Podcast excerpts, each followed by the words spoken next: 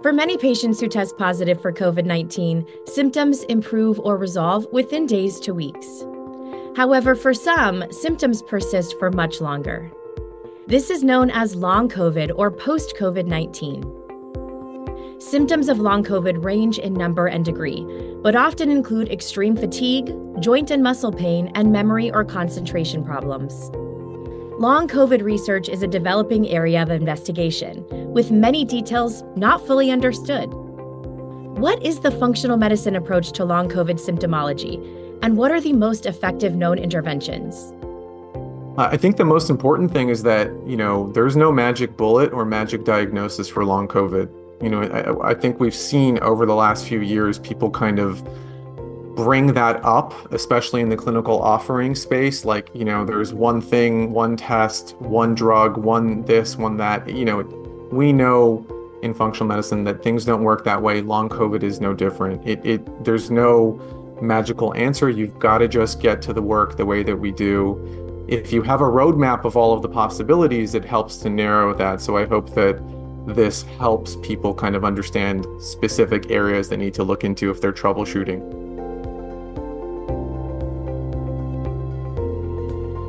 In this episode of Pathways to Wellbeing, we welcome functional medicine expert and researcher Dr. Elroy Vojdani to discuss long COVID, its symptomology, and how personalized treatment plans that address root causes may help to manage this health disorder. Welcome to the show, Dr. Vojdani. Thank you so much for having me. Well, I think we're all talking about long COVID again. And someone like me, who's a primary care doctor, I really want to understand how can I look for patterns or predict the type of patient who might struggle with long COVID symptoms? Will you talk to us a little bit about um, the long COVID persistent symptomology and what determinants you have found that can suggest to the, pot- the potential for this development of long COVID? Absolutely. You know, the the most important skill for all of us in the in the clinical space is that really good history taking that relationship that we build with our patients. So to me, that's always the most important piece of data that I can gather when I'm trying to determine are we dealing with long COVID or not. And from a clinical perspective, the hallmarks of long COVID are greater than three months of a combination of fatigue, dyspnea on exertion or exercise intolerance, and some type of neurocognitive disturbance like brain fog. Um, oftentimes, joint pain and muscle pain, myalgias will accompany that. But uh, I think those three are, are typically found in virtually everybody who's suffering from long COVID. So you got to sit down, ask questions, make a timeline, and put those pieces of uh, information together and say, is this a possibility or not? And if the answer is yes, then I think you continue down that uh, diagnostic line.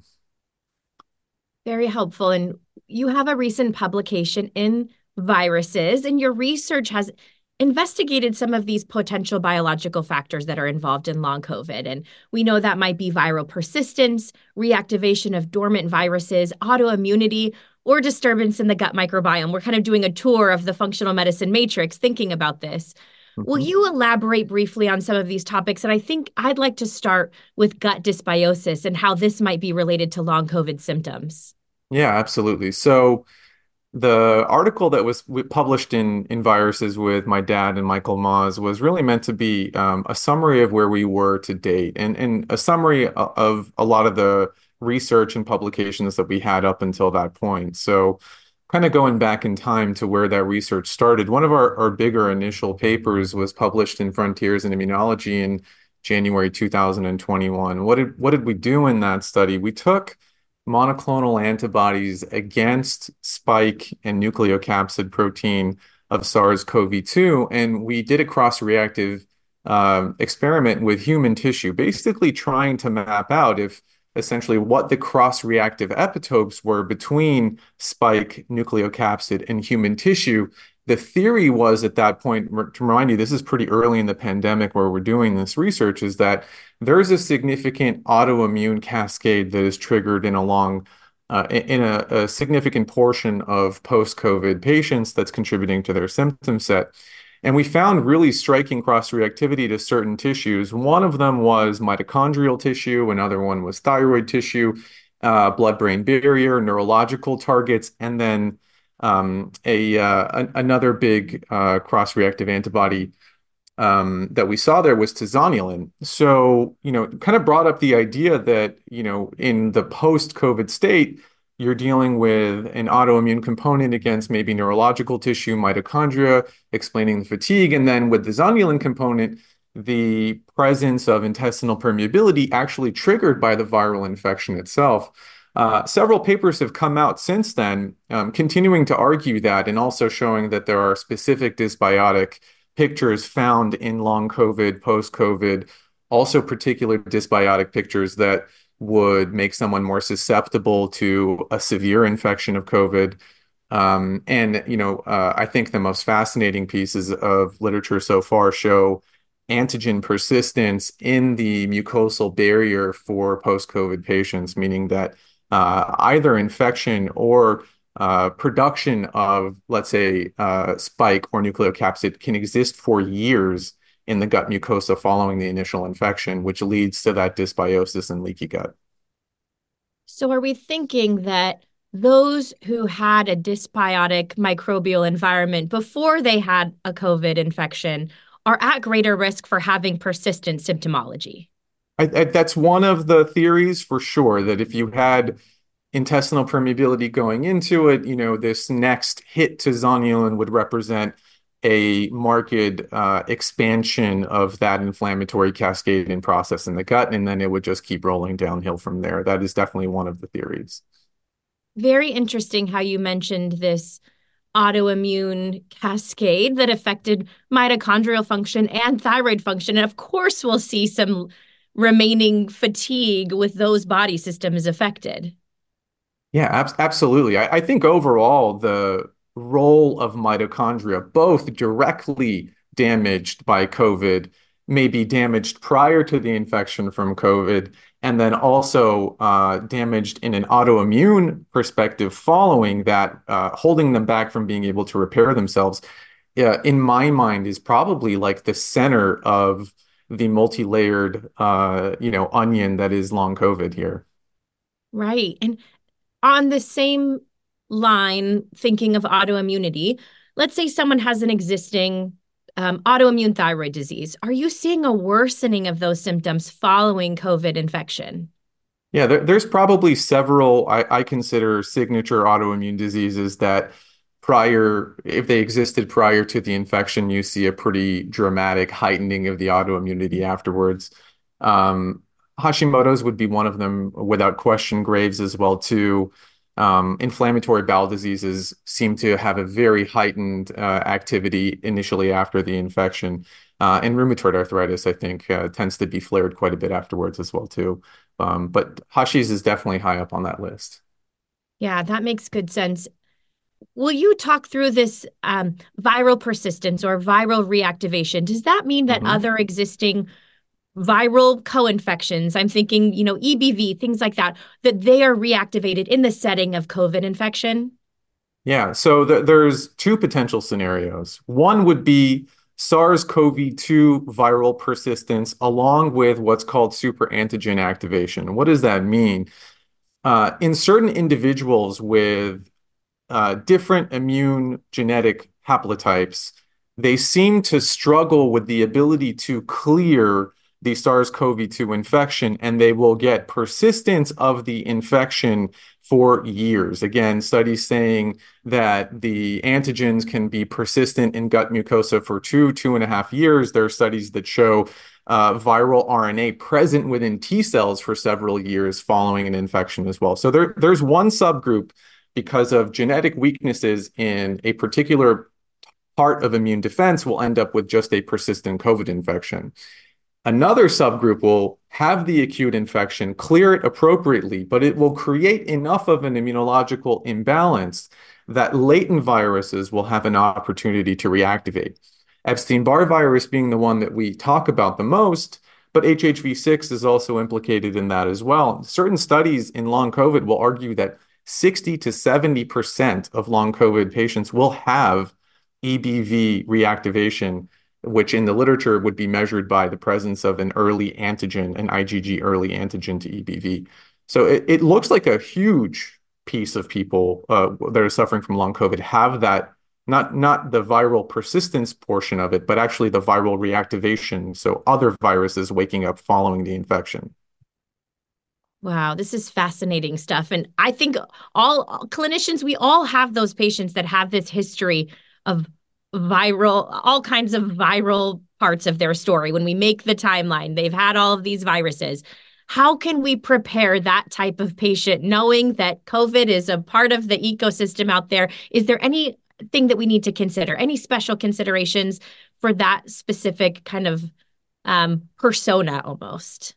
Yeah, I think the most important question to ask in that scenario is why was that individual so susceptible to a very common virus tipping things into such an uncontrolled place, right? So, what do we know about that? And this is where I think functional medicine is perfectly suited to answer these questions because we're in the mindset of asking a why question from a whole body perspective and quite frankly, you know, very few other people are going to ask that question. So, you know, if you kind of dive in and, and look at why, let, let's say not in the long COVID state, but just let's say the general population, why are certain individuals so triggered by EBV and others aren't? There's a whole slew of explanations for that. There was an uh, article that was published just a couple weeks ago that showed specific immune haplotypes are incapable of dealing with an acute EBV infection. And it looks like those are the ones that are going to be susceptible to something like MS being triggered. But you know, just open up the functional medicine toolbook uh, toolbox, and you'll have all the other explanations for it. Somebody who had pre-existing immunological burden is going to be primed for EBV creating a problem where, where otherwise it wouldn't. So, did they have intestinal permeability? Do are they dealing with chronic emotional stress? Um, do they have some type of environmental toxin exposure? You know, all the things that we learn about in our functional medicine training pertain perfectly to this question. Yes, I can see clearly how functional medicine is particularly well suited to answer these questions. And thinking about all of the antecedents and triggers and mediators that might contribute to viral susceptibility or severity let's start to layer on this piece of metabolic health. And will you help us understand how comorbidities, things like diabetes, obesity, how that can also potentially contribute to the development of long COVID? Absolutely. So, this is going to involve us opening our biochemical uh, understanding uh, w- once again. So, uh, I think one of the earliest signals in the early days of the pandemic was that individuals with certain comorbid- comorbidities were much more prone to severe COVID or life threatening COVID. And, and since then, those same comorbidities have been um, known to be the same uh, uh, risk factors for the development of long COVID. And, and what are they? Primarily, you know, metabolic dysfunction, uh, obesity, I think, being at the top of the list. So you kind of like break down um, obesity and you, look at the mechanisms of viral defense and what are the connections between those two. In other words, how does an obese individual end up in a situation where their viral defense is inefficient for what it's being faced with and they're, they for, therefore will suffer the consequences of that. So in metabolic dysfunction, let's say insulin resistance, type 2 diabetes, we have a situation in which cells are incapable of receiving adequate chemical energy into a cell. So their glucose transport from the plasma into a cell to be converted into ATP is dramatically hindered by the insulin resistance. The end result is that the mitochondria for those individuals are much more inclined to be running on aerobic glycolysis or anaerobic glycolysis, so aerobic, sorry, anaerobic glycolysis instead of oxidative phosphorylation. So again, going back to kind of basic biochemistry, when someone is running on anaerobic glycolysis at the mitochondrial level, the amount of ATP that they produce per molecule that comes in is dramatically less. They're producing two to four ATP versus when somebody is working through oxidative phosphorylation, they're getting somewhere between 30 to 36 ATP. So huge differences in the amount of uh, cellular energy being produced for amount of food energy coming in, essentially. Now, mitochondria are extremely fascinating in that the amount of energy produced um, will actually dramatically change the balance of reactive oxygen species being produced at the mitochondrial level. In other words, for a mitochondria to go through anaerobic glycolysis to have to produce those 2 ATP, there are massive amounts of reactive oxygen species that are going to be produced at the mitochondrial level compared to someone who's going through oxidative phosphorylation who have uh, a much smaller amount of those reactive oxygen species necessary. So person uh, A in metabolic dysfunction, insulin resistance, type 2 diabetes is in a massive deficit of antioxidants because of the massive production of reactive oxygen species from that energy dysfunction. Person B, who is metabolically healthy, has plenty of antioxidants because they're not producing so many reactive oxygen species to create the same amount of ATP. Mitochondria are incredibly sensitive to oxidative balance. So person A will end up further damaging their mitochondria by having to produce uh, this ATP in this inefficient manner because the reactive oxygen species that they're producing through the energy uh, chain will end up going back into the mitochondria and damaging the very fragile DNA.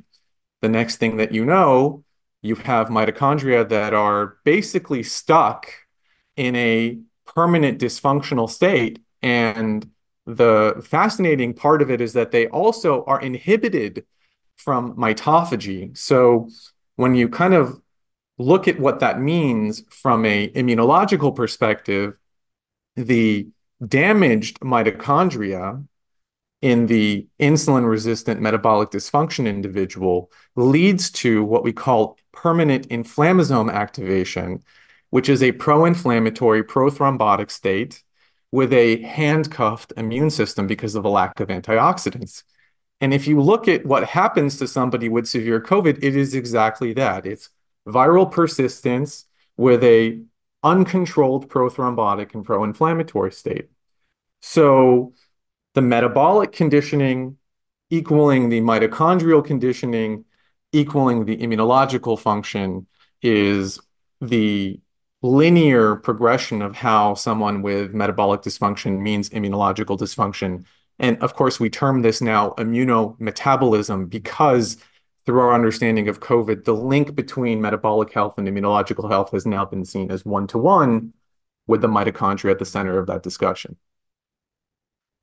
Well, that's a lot for us to chew on and digest. and I um we'll we'll talk a little bit more about therapeutics, but I have to just ask because it sounded to me like some of these immunometabolic changes, it sounded like they were somewhat permanent. Can we get someone out of this cycle if we replete their antioxidants and we start to address the metabolic dysfunction? Can we reverse this and course correct? Yeah, absolutely. I think that's some something that uh, I've seen in my clinical practice and many other practitioners have seen in their clinical practice. One of the most important interventions for somebody that is suffering from long COVID is to not just fix their metabolic dysfunction, but take it to as close to perfection as you possibly can. And in doing so, you can restore mitophagy. And by restoring mitophagy, you can clear out those damaged, dysfunctional mitochondria and replace them with fresh, uh, newly functioning mitochondria that now have the capacity to go back into oxidative phosphorylation and you know basically reset this entire mess. So um, you know when when you start diving into the literature and you say well what what works for a long covid you know um, everything that we preach is the foundation of functional medicine which is lifestyle intervention there's evidence there that it works already which makes perfect sense when you look at the mechanisms Okay, what a relief. And we're we're going to come back to some of these lifestyle changes, but I want to work us through the kind of the therapeutic order here. So we've gathered our information, we've listened to our patient, we've heard their symptoms, we've heard their history. Now we should start doing a little bit of an assessment. Mm-hmm. Are there some biomarkers that we should order when the patient comes in? They're clearly having symptoms. We've talked about autoimmunity and metabolic dysfunction and um, chronic inflammation. When that patient comes into the office, what's on your lab order list? So I, I, think this is where you see that long COVID can be a, a, mixture of many things, and you've got to put on, you know, our appropriate Sherlock Holmes hat and ask the right questions, and then get to the right data points. So it could be anything from cardiometabolic dysfunction, a chronic inflammatory immune dysfunctional state, as we mentioned, viral persistence of SARS-CoV-2 you have to look in some people, in fact, the majority of people, for EBV and HHV6 viral reactivation. We hit on the gut dysbiosis portion of it and intestinal permeability. Um, there is a significant portion of long COVID patients who have speci- uh, very specific neuroautoimmunity. So if you start kind of walking up the ladder here, the next steps beyond cardiometabolic health and general uh, you know, intestinal permeability, the things that I, I would consider the staples of functional medicine. If you need to, you start escalating the ladder into the specific mechanisms, which would be uh, uh, neuroautoimmunity, and then the mitochondrial dysfunction component, um, and then whether any other autoimmune diseases have been triggered by the infection itself. So, forgive me, that's another very lengthy uh, explanation, but that just speaks to the complexity of what long COVID is nothing simple about it, right? No. So it sounds to me like there's a mixture of some blood work and then in the setting of dysbiosis, is this a situation where a comprehensive stool analysis would be appropriate? I typically will do a comprehensive stool analysis along with some type of serological assay for zonulin. Antibodies to zonulin and LPS would be, you know, how I would cover the gut picture there.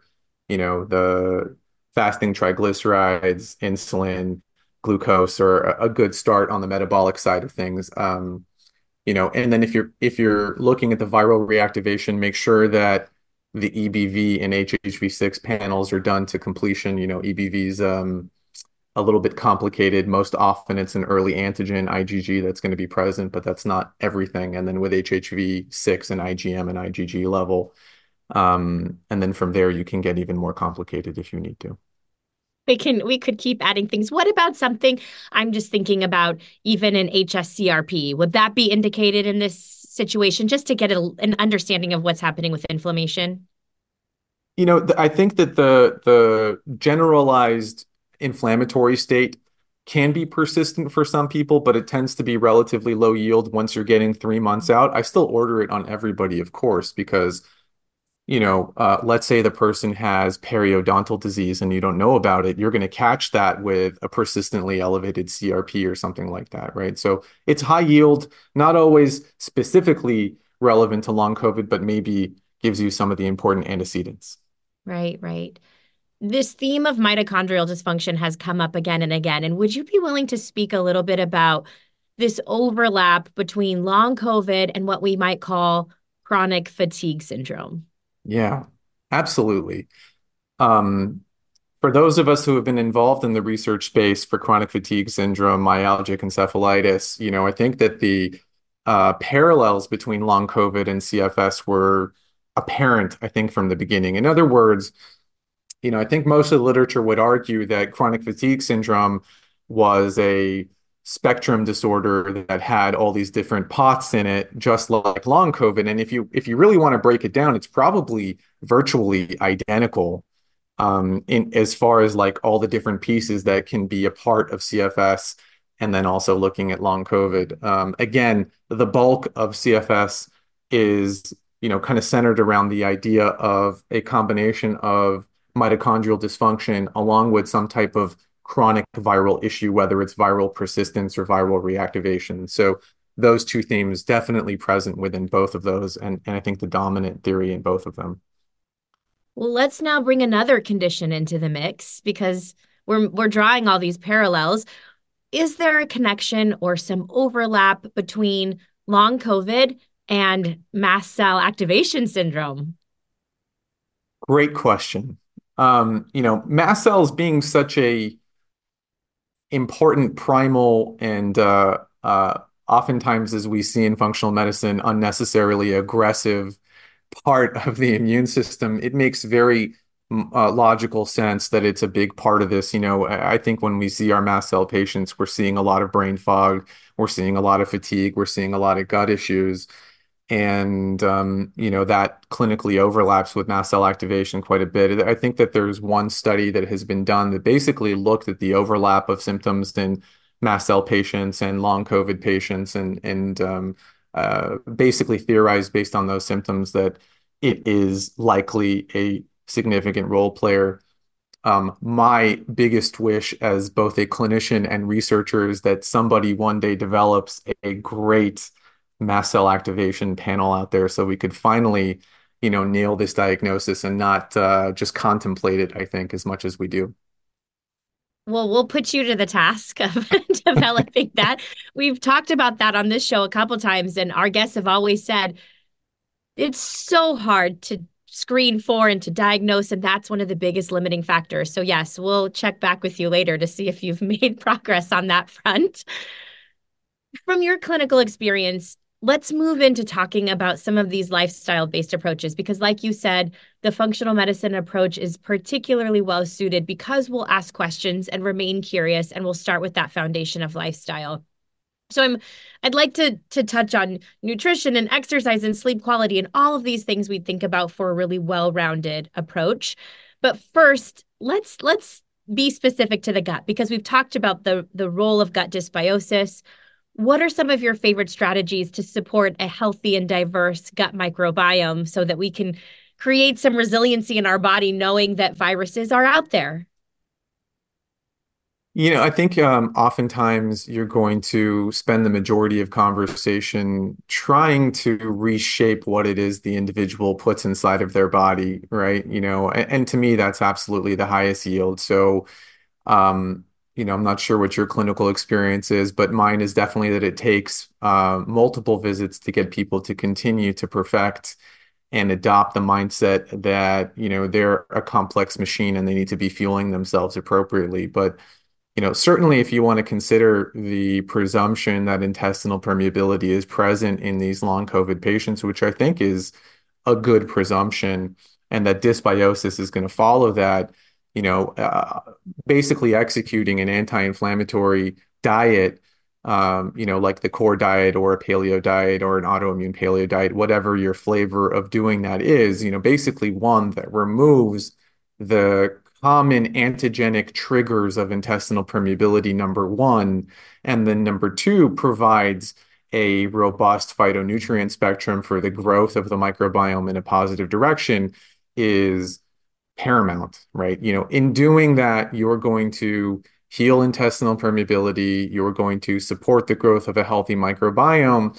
And the fascinating part of doing that is that downstream from that is immune regulation, because Remember, T regulatory cells in adults predominantly live in the gut mucosa. And from that immune regulation, you get mitochondrial restoration.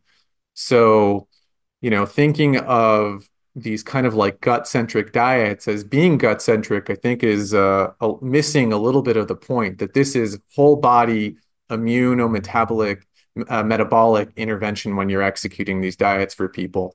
So, remove the inflammatory antigens. We all know them gluten, dairy, grains like corn. You know, you can go on and on. You can personalize that or you can do an elimination diet. And then from there, you know, um, we focus quite a lot on fiber as being fuel for the microbiome, but I think, you know, the appreciation for phytonutrients and antioxidants being incredibly potent prebiotics is, uh, I think, where we are now, and I think where the future is going to be. So those nutrients from your veggies are where you get that. All right, eat the rainbow. We'll keep going back to that advice. It's going to be a good one here for a variety of reasons. While we're exploring these lifestyle interventions, I, I want to get your thoughts on exercise because I have felt challenged by this before when we have a patient who comes in, they are already fatigued. And I know exercise will help them, but they are tired. And so that seems the fatigue itself is a mediator of their inactivity. What advice do you have when it comes to being physically active when you're dealing with long COVID or you're fatigued? I agree with you. It's probably the biggest challenge on the clinical front. It's so hard. Um, yeah, I mean, you imagine, you know, try to have uh, some some put yourself in their shoes and, and try to imagine the same situation. They're so tired they don't really want to get out of bed, and you're telling them to, you know, go for a 30 minute jog. It's it, it seems pretty unrealistic. But um, first of all, I educate them and say that there's literature that supports that even an exercise only approach can improve, if not fix, long COVID. Um, exercise uh, is so much more than I think what it looks like on the surface, right? It is brain supportive. You know, you get dopamine, it helps your mood. You know, you're already in a very difficult depressive state because of the long COVID. So it can help with your mindset. It relieves emotional stress. And the most potent inducer of immune precursor cells from the bone marrow has been proven to be weight bearing exercise. So these people need as many immune stem cells as they get. So I tell them, listen, the only way that we're going to get those things that we need is we start exercising. And I, I give them a slowly escalating week by week program that's written out six weeks at a time and try to continue to escalate that for them as they're tolerance uh, increases. You know, remember that mitochondriopathy is at the center of this as well. And you know, what style of exercise really suits the mitochondria? It's going to be zone two or zone three exercise, which puts the least amount of oxidative stress on them while trying to help them rejuvenate. So I will start them with something as simple as give me five minutes up and down the block. And then tomorrow, give me six and then the day after give me seven and we'll just escalate that for a couple of weeks until they're walking for 30 minutes. Um, and then you know from there just continue to try to ramp things up into a brisk walk light jogging yoga you know try to get the weight bearing in there at some point. You just have to start with the minimal that they're willing or capable to do and just very slightly increase it get those hormetic stresses going and let them adapt to it very approachable. I'm a big fan of the zone two training. So that seems like a great plan. And I imagine that as they're more and more active, energy is improving, it's motivating, and they're able to kind of pick up on that momentum. So that's great. Let's let's keep layering on here and talk about sleep because uh, we know in functional medicine we know how important sleep is for our brain and our immune system but do you find that you have to have this conversation quite regularly with patients who are dealing with viral illness or recovering from long COVID symptoms of refocusing on what seems to be a simple intervention it's sleep. Absolutely. Uh, it's probably one of the most common disturbances that you'll see in, in the post COVID state. Even acutely post COVID, people mm-hmm. have dramatic sleep disturbances. And, and um, again, the first thing I do is try to educate them. And I'll say, listen, you know, COVID has a very significant neuroinflammatory component in addition to that, sometimes let's say it triggers viral reactivation or neuroautoimmunity. Those are their own contributors to this neuroinflammatory state. This is something that is physically happening to you. Unfortunately, it becomes a self fulfilling prophecy. In other words, if you continue the sleep deprivation, it makes everything much worse. So we've got to do something to make sure that we're pushing against that. So I preach, obviously, uh, sleep hygiene to its max in these people. You know, blue light blocking glasses after seven, nothing stimulating. Try to only read, keep away from screens. That's not always possible, but you know, I'll try to do that with everybody. Um, some type of mindful meditation practice immediately before going to sleep, and then I'll, I think a lot of times people will need sleep supportive supplements in this situation theanine, magnesium, melatonin, which has the dual purpose of being, you know, immune regulatory as well as helping them to restore their sleep. Mm-hmm. So it sounds like poor sleep habits make you more susceptible to viral illness. And then the neuroinflammation that results from COVID 19 infection can then further exacerbate sleep deprivation. Is that correct? Absolutely.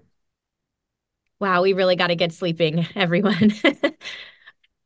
We've covered some really important lifestyle factors. Now let's talk about supplements. Are there some supplements? You mentioned a few that you're using for sleep, but are there some that you're using with regularity to address things like micronutrient insufficiencies or just frank deficiencies that might play into the prolonging of COVID symptoms?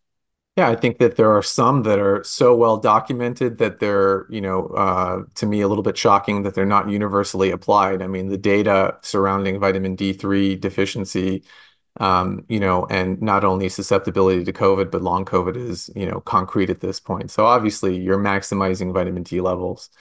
Uh, you know, we could argue what that would be, but certainly, you know, well above what's considered a, a low normal would be better for them from an immune perspective. Um, the next place I go to after that are these really wonderful, multifaceted mitochondrial support products that are out there now in the functional medicine world. You know, again, consider that, you know, immunometabolism is at the center of post-COVID, and mitochondria are the, you know, the focal point of that. If you're providing mitochondria with the nutrients that they need, they're going to be in a better situation.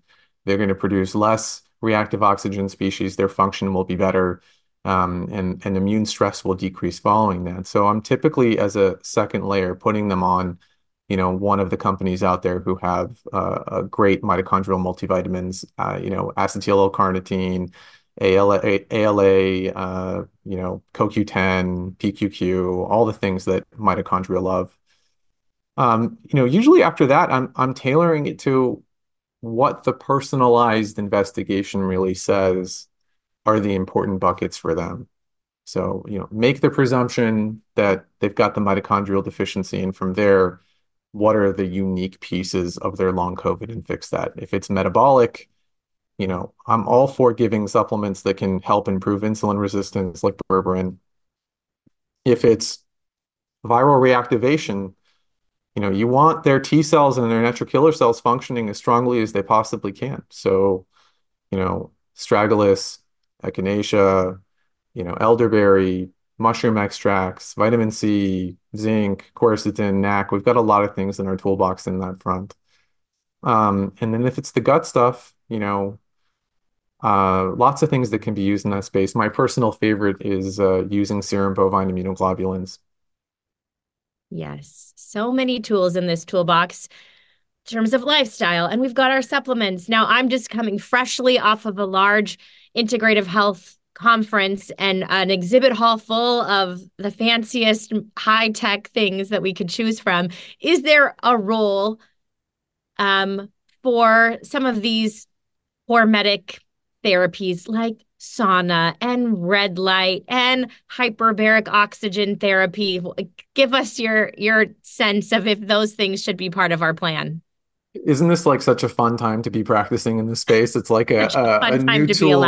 It is a really fun time, you know. Yeah, I mean, if if someone is perfecting all of the important foundations of functional medicine and they want to do more, we have those conversations for sure. Um, you know, I think that there's enough robust literature centered around sauna that it it seems to fit the long COVID picture really well because it has that immunometabolic benefit for people.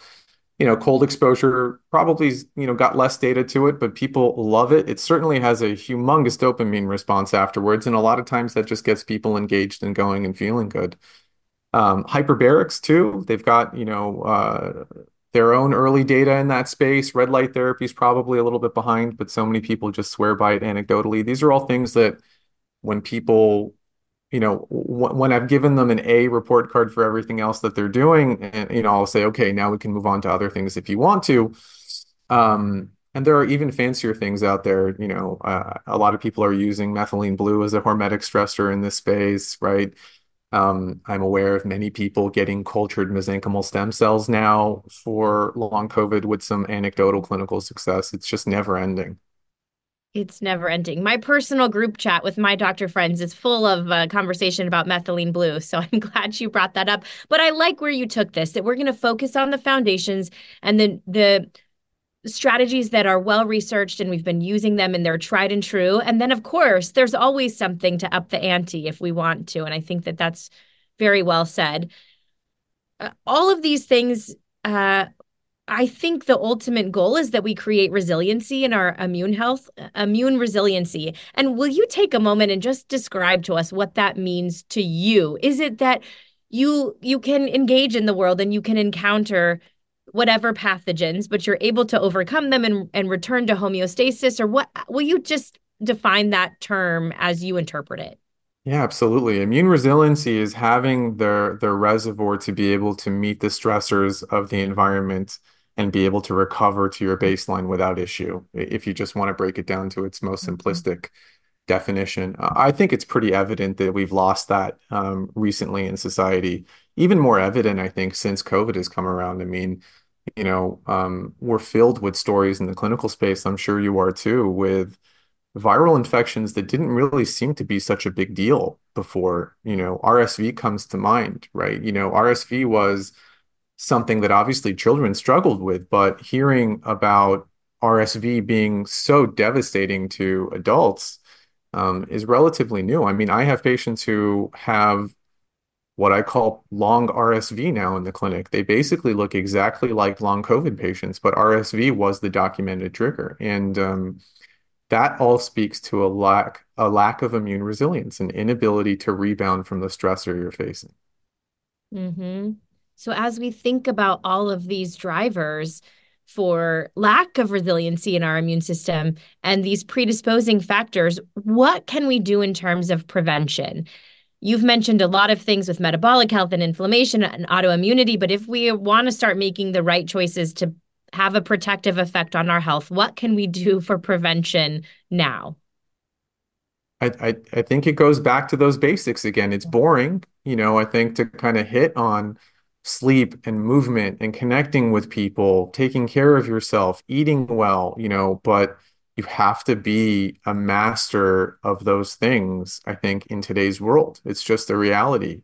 We are getting hit with more environmental insults than ever before as a species. And the only way to meet that threat is to up your game. And you have to do it across the board. Up your immune game. I like that. What's what you, what's something that you do? It doesn't have to be the most important thing, but what is one thing that you do for your own health to promote immune resiliency in your own body?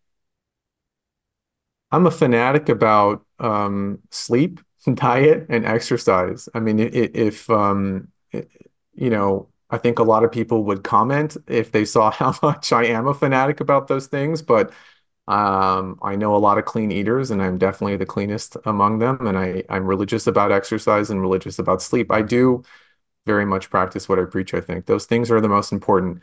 Uh, since I've done well in those realms, I do sauna and cold plunge every day as well too, and I love them to death. But uh, those to me are just icing on the cake. Icing on the cake, certainly. Well, for any of our listeners who are feeling excited about this topic, what do you hope that our listeners will take away from this episode as they head back into the real world? I think the most important thing is that, you know, there's no magic bullet or magic diagnosis for long COVID. You know, I, I think we've seen over the last few years people kind of bring that up, especially in the clinical offering space. Like, you know, there's one thing, one test, one drug, one this, one that. You know, we know in functional medicine that things don't work that way. Long COVID is no different. It it there's no magical answer. You've got to just get to the work the way that we do. If you have a roadmap of all of the possibilities, it helps to narrow that. So I hope that this helps people kind of understand specific areas they need to look into if they're troubleshooting. But overall, this is um, just another example of us doing our work in functional medicine, and, and the answers will come from that. I really took that away as I was listening. It seems like the best way to take care of ourselves, either before or after a COVID infection, is to bolster and build fortitude within all of our body systems. So, like you said, we can meet these challenges and return to balance. Would you say that's true? That is absolutely true. Wonderful. Well, Dr. Vojdani, thank you so much for spending time with us today and sharing of these clinical insights and your experience. We know that you'll keep an eye on the emerging research on this topic and we'll look to your expertise and you'll continue to share all of the most important and relevant clinical information with us. So thank you so much for spending time with us today. My pleasure. Thank you for having me. Discover the latest research and innovative clinical practices at IFM's annual international conference, May 29th through June 1st, 2024, at the Bellagio in Las Vegas. For more information, visit aic.ifm.org.